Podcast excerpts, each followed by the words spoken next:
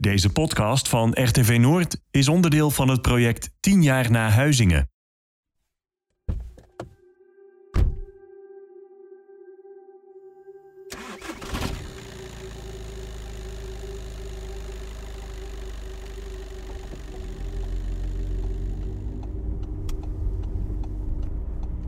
Rijd je vanaf de stad Groningen richting het noordoosten van de provincie.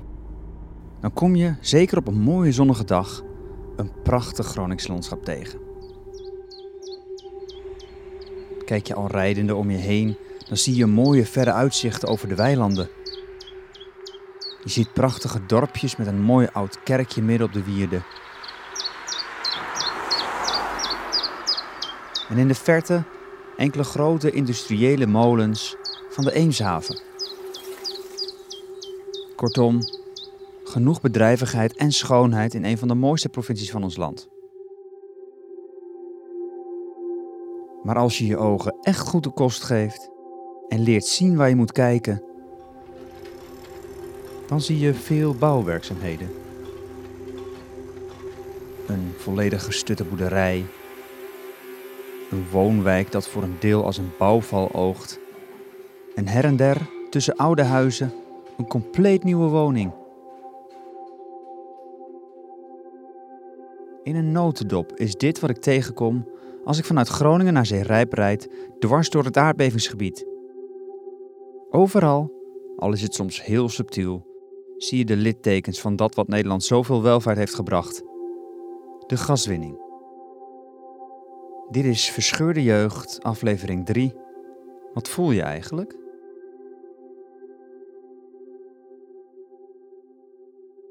Ik bezoek in Zeerijp de 15-jarige Milou Ottens.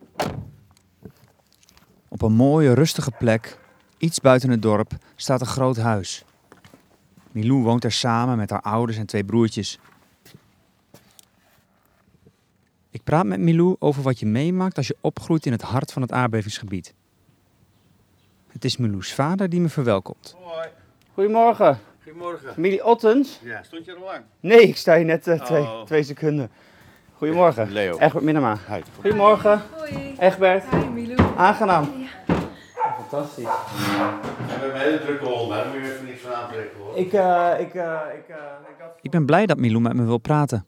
Want bij het voorbereiden van deze serie is me opgevallen dat er best wat jongeren zijn die liever niet met me praten.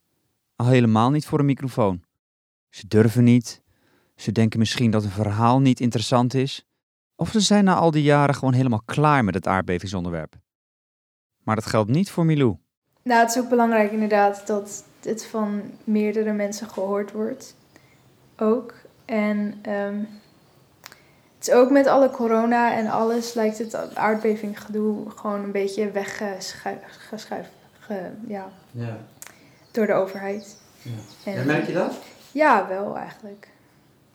Ja, want afgelopen jaar was natuurlijk veel corona. En je hoort natuurlijk in het dorp wel heel veel mensen over aardbevingen. Dat merk ik ook. In Groningen is dit onderwerp aan de keukentafel of in het buurthuis nooit ver weg.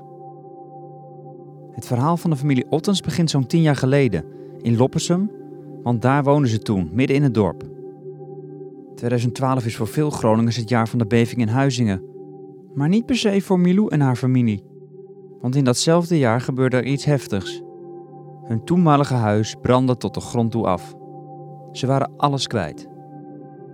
Het gezin mag zich rijk rekenen met de krachten van de Groningse dorpsmentaliteit. Want binnen no time stond het hele dorp op de stoep met beddengoed, stoelen, kinderspeelgoed en zelfs een tijdelijke woning.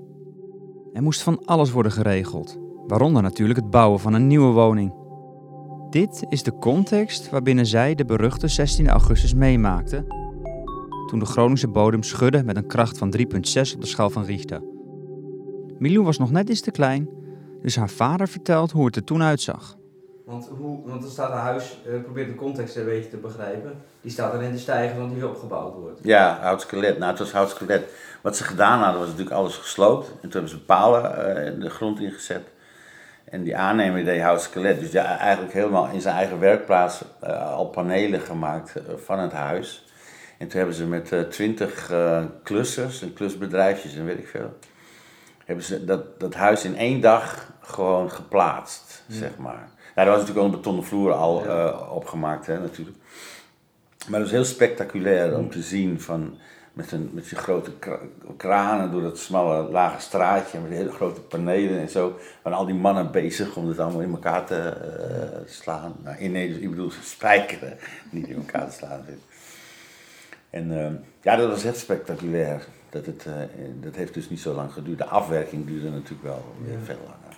Die beving hebben we ook meegemaakt omdat we toen het huis al in een soort aanbouw stond, of tenminste was al helemaal Ja. gesloopt. Toen zaten we achter in de tuin, want er zat nog gewoon een oude schuur achter waar we in konden. Ja.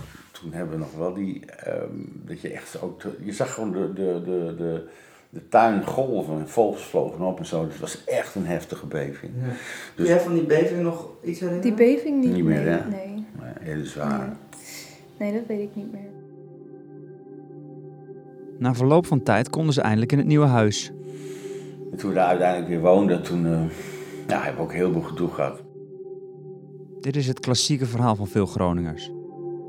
Schade, mensen die thuis schades opnemen, rapporten, moeizame processen, slecht gehoord worden.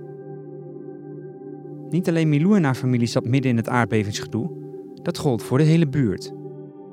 En dat is een van de redenen dat ze later vanuit Loppersum naar het buitengebied van Zeerijp zijn vertrokken. Daarover straks iets meer. Hoewel Milou zich de grote beving van Huizingen niet meer kan herinneren, zijn er wel andere bevingen die haar voor de geest staan. Ja, ik had dit jaar ook nog ehm, hier ingevoeld. Toen zat ik ehm, in de andere keuken aan tafel. En eh, nou, die hoorde je dan niet echt aankomen, maar je voelt dan opeens zo alles schudden. En het was niet heel lang, maar het is dan alsnog, denk je van, oh, dat was een aardbeving. Ja. Ja, dat, Milou weet niet beter dan dat er in Groningen aardbevingen zijn. ja ook op school wel, nou, op de basisschool vooral, want in Groningen ehm, zijn niet zoveel die aardbevingen meemaken. Vooral in Loppersum hier, maar uit Groningen in de stad dan, nee. Maar op de basisschool wel, want als er dan weer één was geweest, dan was iedereen van, oh, had je die ook weer gevoeld? En ja, je was er wel mee bezig. Nu had je het ook veel met je klasgenoten over. Ja, best wel, want sommigen die eh, moesten natuurlijk ook verstevigd worden met hun huizen. Ja, maar het was vooral op de basisschool dan heb je nog niet een heel groot idee van hoe groot het eigenlijk is. Toch hebben die aardbevingen wel degelijk impact. Want niet alleen woonhuizen, maar bijvoorbeeld ook scholen hebben last van aardbevingsschade. Dat geldt ook voor de basisschool van Milou. Zij en haar klasgenoten moesten daarom verhuizen naar een ander tijdelijk schoolgebouw. Over die verhuizing maakte Moomba Media een film, samen naar school. De kinderen moeten verhuizen omdat moet worden gekeken of de oude scholen wel veilig zijn bij aardbevingen. Daarom wordt er in Loppersum een nieuwe tijdelijke school gebouwd, waar de kinderen straks samen naar school gaan.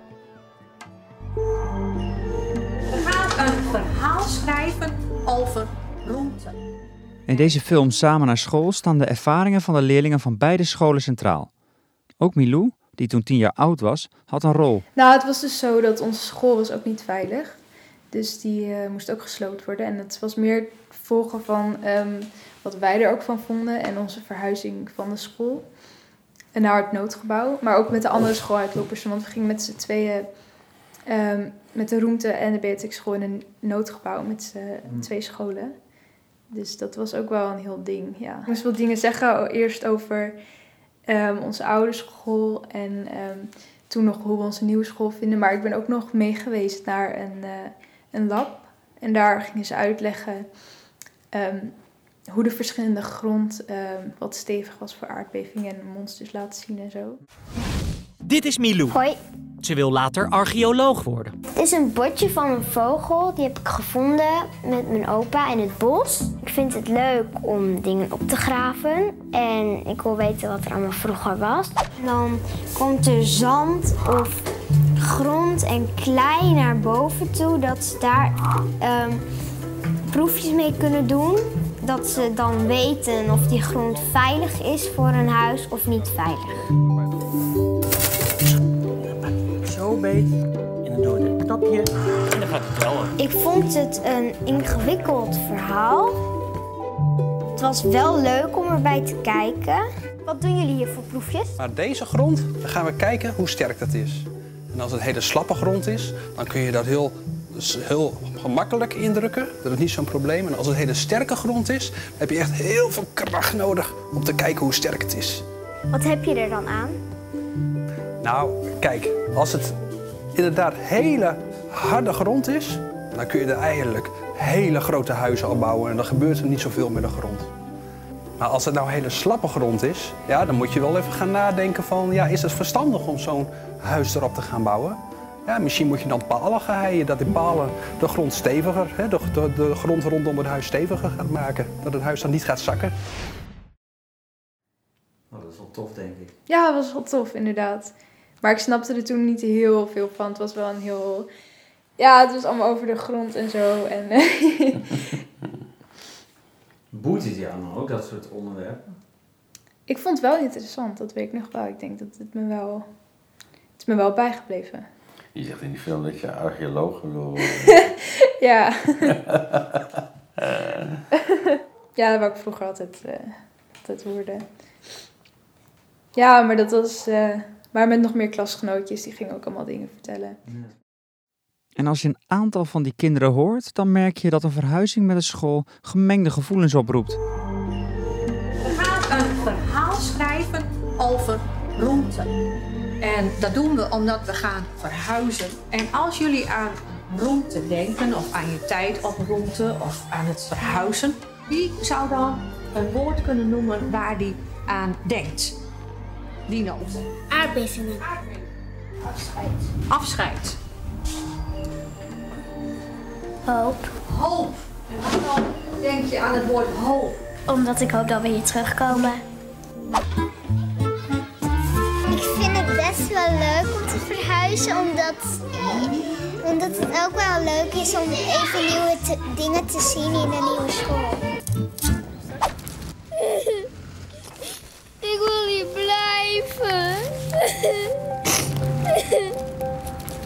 Waarom wil je hier blijven dan? Ik wil niet weg. Dat is een vertrouwde plek, hè? De impact van zo'n verhuizing op kinderen is dus wisselend. Ik moest ineens denken aan het verhoor van Annemarie Heijten, toen ze werd ondervraagd door de parlementaire enquêtecommissie van de Tweede Kamer. In de eerste aflevering keek ik dit verhoor met Eline. Ik kom er denk ik op omdat Heijten de commissieleden op het hart wil drukken dat kinderen en jongeren en hun emoties die ontstaan door alles wat op een of andere manier met aardbevingen te maken heeft, absoluut niet vergeten moeten worden. Ik vind het heel belangrijk om ook aandacht te vragen voor wat het met onze kinderen doet. Ehm, en ik hoop dat jullie ook in het vervolg daar nog aandacht voor zullen hebben. Want ik heb het net even gehad over mijn Saartje en mijn Annemijn. Maar het, ehm, de boodschap die we eh, aan, aan de jongere generaties al die tijd doorgeven, ehm, die is niet best. En kinderen zijn heel mooi, die accepteren het leven zoals het is. En het is wat het is. Maar toen mijn ene dochter naar de middelbare school in de stad ging, kwam ze erachter dat op steenworp afstand daar allemaal ehm, andere kinderen zitten die werkelijk geen idee hebben wat haar is overkomen. Die zelfs nog een beetje lacherig doen over een documentaire en materiaal wat ze vonden. Niet dat ze ermee gepest werd, maar wel zo van, hè? En dat was het moment dat mijn dochters zich realiseerden dat het niet normaal was. Wat is ons overkomen? Terwijl ik met Milou en haar vader praat, probeer ik te zoeken naar wat de werkelijke impact op hen is geweest van alle aardbevingen en de schade. Maar ik weet nog dat ik in bed lag. En het was echt zo'n zo'n klap die je dan hoort. Echt zo'n donderklap. En toen ging alles schudden. Ja, ik schrok me echt wel echt dood, inderdaad. Ja. Ze vertellen zakelijk en helder over wat er is gebeurd. Nou, we hebben zelfs een rechtszaak gehad nog tegen de NAM, omdat eh, een deel van... Hoe ze op een gegeven moment verhuisd zijn naar Zeerijp. Een van de redenen waarom we daar weggegaan zijn, was, is ook omdat het een bouwput eh, is geworden in Loppersum. Dat het gedoe nooit helemaal voorbij was. En we wisten inderdaad niet dat er nog een adviesrapport eh, lag van de NCG over de versterking van, eh, van deze boerderij. En ze vertellen het allemaal ogenschijnlijk zonder emotie. Dit is nu weer helemaal verbouwd. Er zit eh, een keuken in en alles. En blijkbaar moet alles er dan weer uit. En het voorhuis ook. En dan... Maar toch, schijnbedriegt. Ik weet niet, heb je, ken je, kennen jullie angst? Ja, wel. En Waarvoor precies? Ehm, nou, het was zo dat ehm, de huizen worden verstevigd voor als er een aardbeving van 5 komt. En als die komt, dan heb je dus nog een half uur om je huis uit te komen. En daarvoor wordt het verstevigd. Dat is best wel heftig. Ja. En ehm, je probeert zo min mogelijk mee bezig te zijn eigenlijk. Maar ik, ik ken het ook al mijn hele leven nou ja, dat er aardbevingen zijn. Dus dat, ja. Hoe probeer je dan eh, dat van je af te zetten? Ehm, ja, niet aan denken. nee. Ja. Ja, het is wel een ding, inderdaad. Ja. Is de sfeer in, in jullie huis en in jullie gezin ook... Verschilt dat in dit nieuwe huis ten opzichte van het huis in Loppersum? Qua hoe dat... Nee, ik merk het wel, omdat je ehm, als je ehm, in Lop, toen we in Loppersum wonen, werd je er gewoon echt dagelijks mee geconfronteerd. Ja, dat is wel anders inderdaad. Ja. Weet je wel, de, de buurman de- in de supermarkt. En, en dan, of, of media, dat je gewoon... Ik weet nog wel dat ik met Riff door eh, Loppersum in de kinderwagen eh, eh, liep. En dat er... volgens mij was dat SBS. Dat die eh, met een camera en een microfoon zo... "Wow, je hebt de hoofdprijs gewonnen, hè? Ik zoiets had van, "Huh, wat, wat heb je het over? Ja, je krijgt compensatie, waardedaling voor je huis. Je een heleboel geld. Oh, nou, eh, weet je, dus het is, dat merk je ook op het moment, eh, nou, bij mijn buurman Ger, daar kwam ook ministers op bezoek, weet je wel, en eh, iedereen van houten met toot. En als er dan weer een beving was geweest, dan wordt het dorp weer overspoeld met media.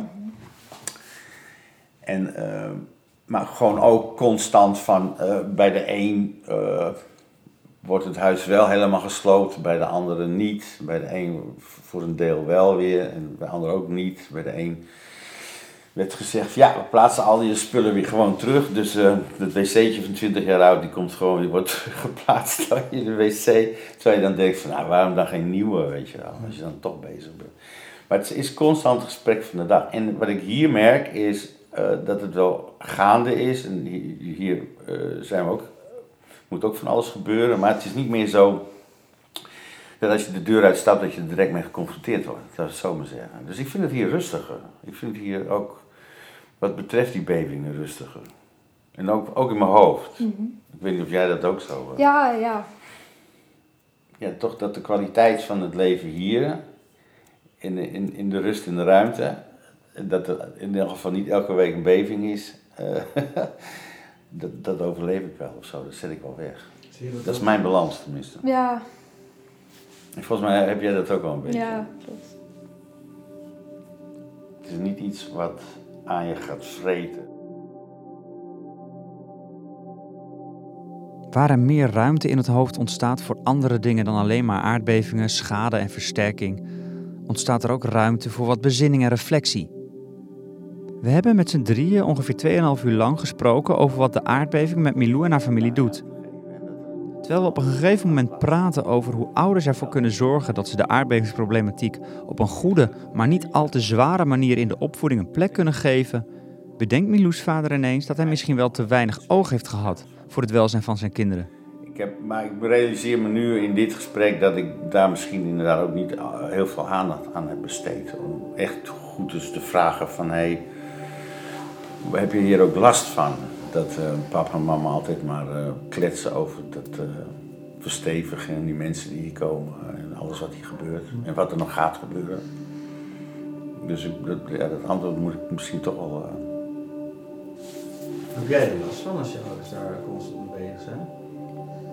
Nou, soms wel, maar het is ook het is constant altijd al wel er geweest of zo. Dus dat is dan, ja.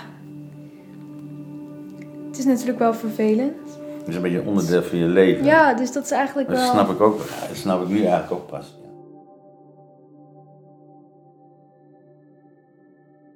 Terug naar Milou zelf.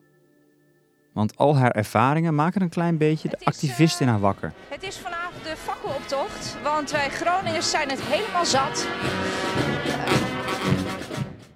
Samen met vriendinnen sloot ze zich in 2018 aan bij de fakkeltocht in Groningen. Dat was een protesttocht tegen de gaswinning in de provincie. Uh, aan schouder en door samen te werken en onze krachten te bundelen, kunnen we echt een verschil maken richting Den Haag. En dat is waar onze focus nu moet. Ze vertelt erover, terwijl haar vader iets probeert te doen met de realisatie die hij net had. Ik was met twee vriendinnen van mij ook uit Loppersum en we hadden vergiet op ons hoofd. En eh, we hadden zo'n eh, bordje zo van vergiet ons niet. En eh, toen hebben we eh fakkeltocht gelopen. Wat was de gedachte Groningen. daarachter? Nou, vergeet ons niet. Vergeet Groningen niet. Alles voor Groningen! Ja, we waren gewoon met veel Groningers daar aan het lopen. En sommigen hadden dan een fakkel en die, of die hadden ook zo'n woordspeling of iets. En eh, omdat ze ons in Groningen ook niet moeten vergeten. Hoe groot was de groep? Eh, ja, ik heb het niet helemaal gezien, want het was echt een, eh, het was echt een hele wandeling. Ik weet niet tot hoe ver het doorliep naar achter, maar het waren wel veel mensen. Heb je er filmpjes van toevallig? Eh, nee, weet ik eigenlijk niet. Oh. Ik een denk leuke het foto. eigenlijk. Ja, een leuke foto, ja, ik heb wel een foto. eh, ik moet even... Maar Maar- wat deed het nou met jou dan? Dat je met honderden, misschien wel duizenden mensen, zo'n avond met allemaal fakkels en Het was muziek. wel... Het was wel eh, Hoe voelde, wat voelde, wat voelde je erbij dan? nee, het was wel met z'n allen. En eh, dat was wel, was wel vet. Ja, Kippenvel. ook wel. Ja. ja, veel mensen waren ook boos en die waren ook echt aan het schreeuwen en alles. Dus dat eh, het was ook wel heftig. Maar je was dan met z'n drieën en we waren dat aan het lopen. Het was ook heel koud, het regende. maar we bleven wel doorgaan, dus dat... eh, Heb ja. gezongen nog? Ja, we hebben ook nog gezongen. Er was ook iemand die zo'n iets schreeuwde. We hebben nog meege... Weet je, nog wat, weet je nog wat? Nee. Hm. Nee, dat weet ik niet meer. Nee, maar het was wel een heel ding. Ik weet nog dat ik paarden met politie zag. En eh, alles een beetje te... Ja. Goede banen te leiden. ja, dat was wel een, een heel ding, ja. Zoals gezegd lijkt Milou in eerste instantie heel cool en onaangedaan door wat ze allemaal meemaakte. Het is onderdeel van haar rustige karakter en dat deelt ze met haar vader. Tegen het einde van het gesprek wil ik daarom nog even weten hoe ze het vond om haar verhaal met me te delen. Het is wel lang geleden dat ik zo'n diep gesprek heb gehad. Ja? Ja. Ja. ja. Hoe was het voor je? Ja, bijzonder. Ja. Brengt ook wel weer dingen omhoog of zo. Dus ja. Wat brengt het omhoog? Nou, al die dingen die al meegemaakt hebben. Ja. En dat het eigenlijk gewoon al een standaard ding is Ja. in mijn leven of zo. Dus dat is eigenlijk Ja. best wel raar. Ja, je weet het eigenlijk niet beter Nee. dan, hè? Nee, klopt. En het is voor heel ander Nederland. Nou ja, voor de rest van Nederland natuurlijk. Ik heb geen idee ook. Nee, precies. Dat is wel... Ja, het is wel bijzonder. Ja. Doet het dan ook iets of niet? Dat het weer naar boven komt? Ja, ik denk dan over na eigenlijk hoe, hoe raar het eigenlijk is. Of hoe... Het is eigenlijk gewoon best wel heel raar dat we aardbevingen hebben in Groningen. Ja. ja.